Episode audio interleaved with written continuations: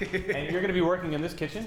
Yeah. Do you just want to show me your kitchen? Yeah, let's we go can go- walk and let's go talk, through it, you know, yeah. for a little. Uh, So, after my visit to the Boston Medical Center in the last episode, I took a ride share down the road a little bit to a brand new grocery store and cafe that the hospital has invested in. Basically, it's going to be kind of like a small replication of what you see in Whole Foods, where we have a variety. The place is in Boston's Roxbury neighborhood, and talking to me is Adam Abdul Musawir. He's the head chef at the cafe. We're gonna we're gonna have a balanced menu where where we have just as many vegan options. And I should probably confirm that yes, this is still a podcast about climate change and health policy. I'm Jared Downing, I'm a climate journalist. And this neighborhood, Roxbury, is not the kind of place where you expect to find a hip, healthy grocery and cafe. Roxbury is one of Boston's historically underserved communities. It's a heat island. It gets hotter than other parts of the city in the summer, and a lot of people don't have AC here. It's also a food desert. You have just a liquor store here, and then you you do have some other big grocery stores, but they're uh, a little bit of for. Some, And Roxbury has one of the lowest life expectancies in all of Boston. Only 59 years in some parts. But Boston Medical Center, the local safety net hospital, is on the case. They've invested millions of dollars in the whole block, which also has a gym and a residential space. There are new, modern apartment units, many reserved for low income tenants. And the people who live here and shop here aren't patients of the hospital necessarily. They're just people, just ordinary Bostonians. So, why is a hospital investing in a grocery store? And what does that have to do with climate change? Just stick with me. I have an answer for you, and it could save a lot of money and a lot of lives in the coming years. From Health Affairs, this is The Earth Disease, a podcast about health policy in the climate crisis. I'm Jared Downing, and so far we've talked about how climate change is making people sick. We know this. But what if we can start treating people before the climate makes them sick in the first place? A new wave of social determinant programs aims to do just that. In episode 3, I'll look at health systems that are paying money, healthcare dollars, to weatherize homes and build new ones, help pay for utilities and buy people sustainable food. It's a brand new approach to healthcare, and it could help us deal with the climate health crisis before it shows up in clinics and emergency rooms. The Boston Medical Center funded project that I visited is called Bartlett Station. It's built on an abandoned bus station of the same name. And in this neighborhood, Roxbury, people are demonstrably less healthy than in other wealthier parts of the city. Here's Megan Sandel, Uh, a BMC pediatrician involved in the project. One thing you have to keep in mind is that the average life expectancy in this section of Roxbury is 59 years. And if you travel three miles to the back bay of Boston, it's 92 years. So in a three mile span, there's a 30 year life gap. So, why are people in this neighborhood dying 30 years earlier than in other parts of town? The answer is a set of conditions called social determinants of health. So, of course, nobody just gets sick in a vacuum. There are a lot of determinants of health that go into it. Some are genetic, maybe heart disease or cancer just runs in the family. And others are social. The CDC defines social determinants of health as, quote, the conditions in which people are born, grow, live, work, and age, as well as the complex interrelated social structures and economic systems that shape these conditions. So, the weather where you live, if you live in a city or the countryside or near a factory, do you work outside in the sun or in an office? Did your dad smoke? Can you afford healthy food? Or did you grow up on fish sticks and frozen pizza? Do you have mold in your house? Do your pipes leak? Income is, of course, a big one. Institutional racism also plays heavily into this. And all of these weave together to affect how likely you are to get asthma or heart disease or be obese or suffer from depression, how healthy your baby is, the kind of problems you might have in old age. And so we can provide the best health care possible. But when we really start to look at what are the underlying factors, it's not access to health care that's the biggest barrier. It's access to a safe place to live, it's access to healthy food. And climate change, too, is a social determinant of health, a huge one. Or rather, it's a whole collection of them. And it also affects existing determinants of health. If you live in a heat island like Roxbury, it's just going to get worse. If you live in a flood zone like the New Orleans Ninth Ward, you're more vulnerable to storms. If you work outdoors in Southern California, you'll breathe more wildfire smoke as wildfires get worse. Here's Gary Cohen, founder of Healthcare Without Harm, an environmental health and advocacy group. It's the heat island effect. It's being involved, in, being placed to places that are flooding. It's all of the additional conditionalities that the climate crisis and our, our addiction to fossil fuels and toxic chemicals are bringing to people where they live. And it's taken us three episodes to bring in healthcare without harm, but Cohen and his colleagues are a big deal in environmental health. They've been around since 1996. They work with governments and health systems around the world. And according to Cohen, the United States' healthcare sector has things kind of backwards. The problem is that we've set up a, a healthcare system that is basically treating people once they're sick. And there's enormous money involved in that system. So the sector is set up to treat people when they get sick. And I guess a cynic might say that's because our pseudo private healthcare industry isn't making money if people are staying healthy. We'll talk about that in a bit. But whatever the reason, Cohen says the philosophy has always been this wait for people to get sick and then treat them. The system has been designed to basically pull people out of the river who are drowning as opposed to moving upstream and seeing why are they being thrown in the river in the first place. In recent years, some hospitals, doctors, policymakers have been trying this upstream approach.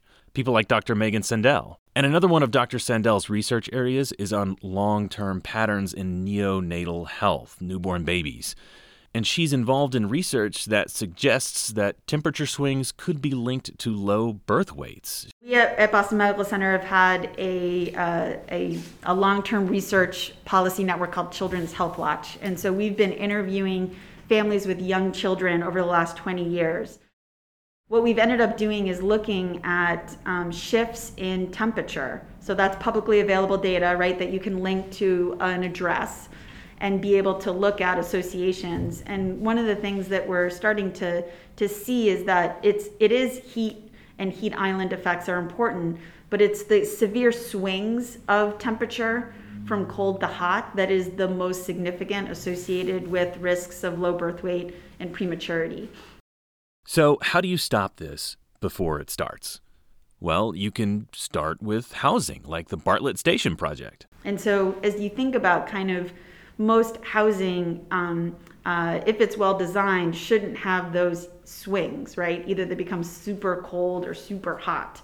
Um, but for some people who may or may not be able to control their environment temperature, if they're living, say, sometimes in, in subsidized housing where they don't control the heat or they don't control the, the cooling, and or again as we think about what climate change is where we had severe in boston you know 90 degree weather in july um, or in early uh, late june and then july 4th it was 60 degrees and bartlett station isn't necessarily a climate change focused project but it was spearheaded by an environmental policy group, the Conservation Law Foundation. It's part of their Healthy Neighborhood Equity Fund. And they also partnered with the Massachusetts Housing Investment Corporation. It's just a great example of healthcare and environmental advocacy and public housing all coming together to make sure some people have a secure place to live and shop when the weather gets bad. And there's another reason for this approach, trying to treat people before they get sick. Social determinant programs could also save a lot of money. Among the OECD countries, the US has the highest percentage by far of expenditures for unnecessary care. So, people landing in hospitals for reasons that are entirely preventable. That's Dr. Aaron Bernstein again. You may have heard him in the first episode. He's a pediatrician and the interim director of the Center for Climate, Health, and the Global Environment at the Harvard T.H. Chan School of Public Health, aka Harvard Chan C-CHANGE. So it's about a trillion dollars, just to put that in perspective. We're, we're going bankrupt. Uh, you know, the largest budget in the federal government is Health and Human Services. The next closest is Social Security. and about half of all healthcare dollars are being paid out of Medicare, Medicaid, the Children's Insurance Program uh, these are, you know, huge sums of taxpayer dollars. And theoretically, we can save a lot of money by not treating those illnesses that didn't happen. And all of that means that we have to focus on the ways in which climate actions can address the concerns we do have that are imminent right now, whether that's whether or not we can pay our utility bills, uh, whether or not someone is going to, you know, drop dead of heart attack uh, at an age well before their uh, time. Things that really matter to people right now can be addressed through climate actions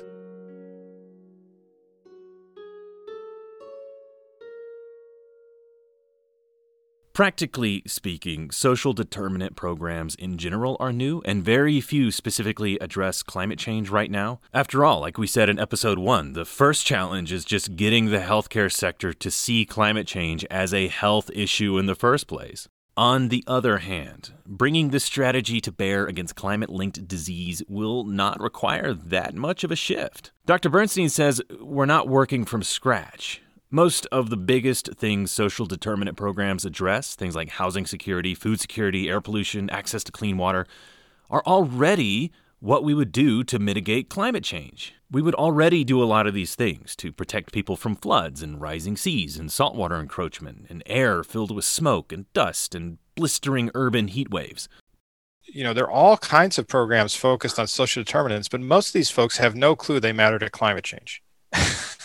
the the the the closest you know the closest bridge there are these energy programs but you know there's there's tons of programs focused on obesity and they're strictly about how do we prevent children from getting obese and that's a huge climate piece Bernstein talks a lot about nutrition, and not just in terms of decreased food security due to famine and rising poverty levels. Healthcare sponsored nutrition programs could be a backdoor way to cut down on carbon emissions in the first place. For example, curbing meat consumption, cutting down on the meat that we eat, especially red meat, is generally good for people. Red meat consumption has been linked strongly to obesity. Meanwhile, the meat industry is a huge emitter of greenhouse gases. The agriculture sector produces a full 10% of America's overall emissions, and around a third of all crops go towards sustaining livestock. Meat is just really dirty and inefficient. Therefore, curbing red meat consumption can make a major dent in greenhouse gas emissions in the United States. But that's not the that's not the conversation that happens in these in, in these programs, which are again very progressive, trying to work upstream on obesity prevention. They're not talking about climate change. They're not even they're not talking about pollution. They're simply talking about obesity is the number one public health threat to our nation. The point is that we don't necessarily even need to get administrators and politicians to buy into the whole climate angle of social determinant programs before we start using them to protect people against climate change. Here's Gary Cohen again. We're not just facing one crisis, we're facing multi crises. So, racism, institutional racism is a massive crisis. COVID is a crisis. The climate crisis is, is a crisis. So, how do we have solutions that, that do all these things together? But there is a snag to this whole thing, at least here in America and we touched on this earlier. Basically, America's healthcare industry makes money by treating people when they get sick. Until uh, the Affordable Care Act, uh, hospitals and others were being compensated for more tests, more treatment, more hospitalization. Uh, people are being, are we filling our beds? Like, that's the wrong question. To put it very simply, if nobody is getting sick, nobody is making money from care. And that doesn't mean that providers want people to get sick. I'm not quite that cynical yet. But it does mean that our whole incentive system is about treating people when they arrive at the hospital, not keeping them from coming in in the first place. People in healthcare get paid for doing stuff after the fact. That's how we get paid almost exclusively. There are exceptions to that on the margins, but the lion's share is uh, is for you know taking care of people when, when they're sick. Now, there are always going to be people who get sick for reasons that have nothing to do with preventable disease or or you know things that are not easily preventable. So I'm not saying you know healthcare doesn't need to exist here, but but the balance here is radically out of shift. Insurers, in particular, uh, are saying we don't want to pay for stuff that people shouldn't be getting sick about and right now, they're putting the pressure on the providers. And, and what's interesting about this moment is that the providers have been working for the last 60 years in a framework in which this is not their job. And so it's a real experimental period.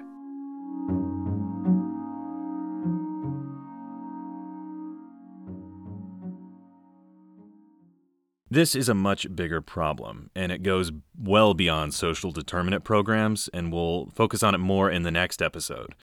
But for now, just because the industry and incentive structures don't really lend themselves to upstream programs like BMC's Bartlett Station project, that doesn't mean we shouldn't try or start planning how we can protect people from climate change before it gets even worse. This is where I was. I grew up, born and raised. Um, this used to be an old bus station that we're standing on Bartlett Yard. I used to, you know, I grew up here, playing here, walking around from coming back from high school this way.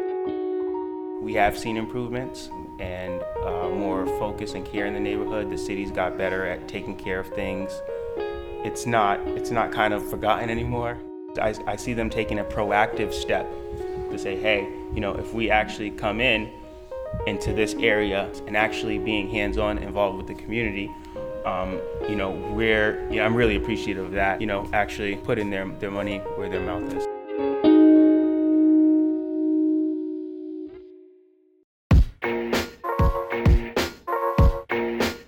Next time, President Biden is trying to bring America back into the climate war, and Health and Human Services wants a piece of the action. It's introduced a brand new climate office, and CDC, NIH, and its other arms are starting to take action. What the federal government can do, and what it can't, in episode 4 of The Earth Disease.